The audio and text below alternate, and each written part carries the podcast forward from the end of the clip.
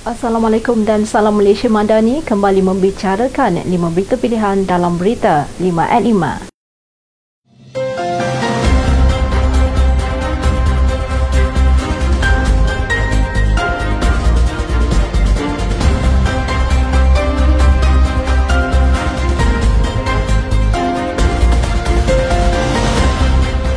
Timbalan Perdana Menteri Datuk Seri Dr. Ahmad Zahid Hamidi memberi bayangan bahawa rombakan kabinet di bawah pimpinan Perdana Menteri Datuk Seri Anwar Ibrahim akan berlaku dalam masa terdekat.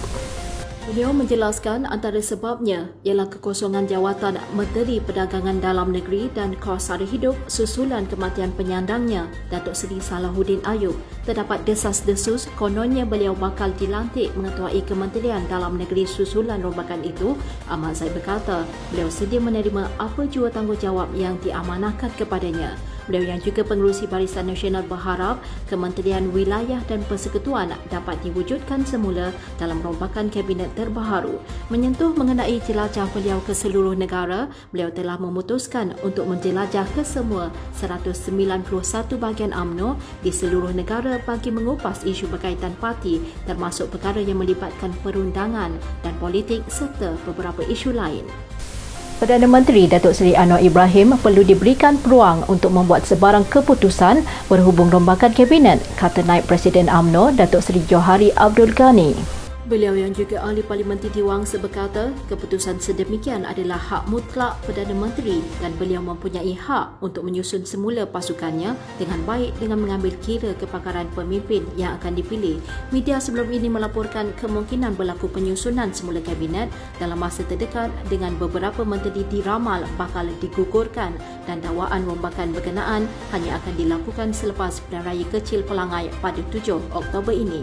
Menyentuh mengenai pilihan raya kecil Dun Pelangai, beliau menasihati Jentera Barisan Nasional dan Pakatan Harapan untuk terus mendekati pengundi bagi meyakinkan mereka terhadap gabungan yang dibentuk. Gabungan Barisan Nasional dan Pakatan Harapan dalam Kerajaan Perpaduan adalah sebuah gabungan yang progresif dan dinamik. Justeru jentera diingatkan agar terus berusaha berjumpa pengundi serta mengingatkan bahawa antara Barisan Nasional dan Pakatan Harapan adalah satu pasukan yang terbaik yang akan menjaga kerajaan pada masa akan datang. Naib Presiden AMNO Datuk Seri Muhammad Khalid Nordin berharap masyarakat khususnya pengundi di kawasan Pelangai tidak memilih calon yang jauh daripada kerajaan di peringkat negeri dan juga di peringkat pusat. Jelas beliau sewajarnya penduduk perlu bijak memilih wakil rakyat yang benar berkesan yang mempunyai hubungan baik sama ada di peringkat pusat maupun negeri.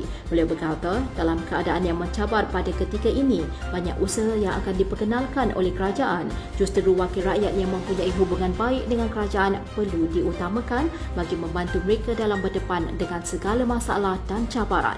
Beliau menegaskan apapun yang diperkatakan oleh pembangkang ketika berkempen, sila abaikan kerana mereka tidak akan tunaikan disebabkan mereka bukan kerajaan. Kempen calon Barisan Nasional Pilihan Raya Kecil Dewan Undangan Negeri Pelangai, Datuk Amizar Abu Adam telah meliputi kira-kira 55% pengundi di kawasan berkenaan. Beliau menjelaskan akan mempertingkatkan lagi usaha untuk menyantuni semua pengundi, khususnya golongan muda yang berbaki seminggu lagi. Sementara itu, Ketua UMNO Bahagian C, Datuk Muhammad Khizri Abdul Kasim menganggap calon Barisan Nasional Dewan Undangan Negeri Pelangai, Datuk Amizar Abu Adam adalah calon yang berkaliber, berwawasan dan mempunyai karisma tersendiri. Justeru katanya amat rugi sekiranya rakyat Pelangai tidak memberikan mandat kepada beliau untuk mewakili rakyat di kawasan itu serta anak Felda pada raya kecil ini. Parti Islam Se-Malaysia telah mengumumkan keputusan tidak mempertandingkan lima jawatan tertinggi partinya dalam muktamar tahunan yang akan diadakan Oktober ini. Ahli Majlis Kerja Tertinggi AMNO, Datuk Hasmuni Hassan berkata, PAS merupakan parti yang paling kuat mengkritik AMNO apabila tidak mempertandingkan jawatan Presiden dan Timbalan Presiden pada Pimpinan Agung AMNO yang lalu.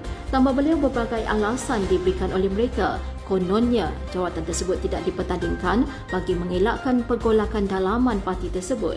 Alasan mereka ialah PAS berada dalam kedudukan yang terbaik dan sekiranya jawatan tertinggi dalam parti itu dipertandingkan, ia akan menyebabkan pergolakan yang besar akan berlaku. Sebuah akhbar melaporkan PAS mengesahkan Tan Sri Abdul Hadi Awang kekal menerajui parti itu selepas lima jawatan tertinggi parti tersebut tidak dicabar dalam pemilihan pada Muktamar Tahunan PAS ke-69. Setiausaha Agung PAS Datuk Seri Taki Yudin Hassan memaklumkan ada pertandingan bagi jawatan Presiden, Timbalan Presiden dan tiga naib Presiden. Sekian dari saya Kaslinda Abdul Kadir. Jangan lupa temu janji kita Isnin hingga Jumaat jam 5 petang. 5 berita pilihan hanya di Berita 5 at 5. Assalamualaikum dan salam Malaysia Madani.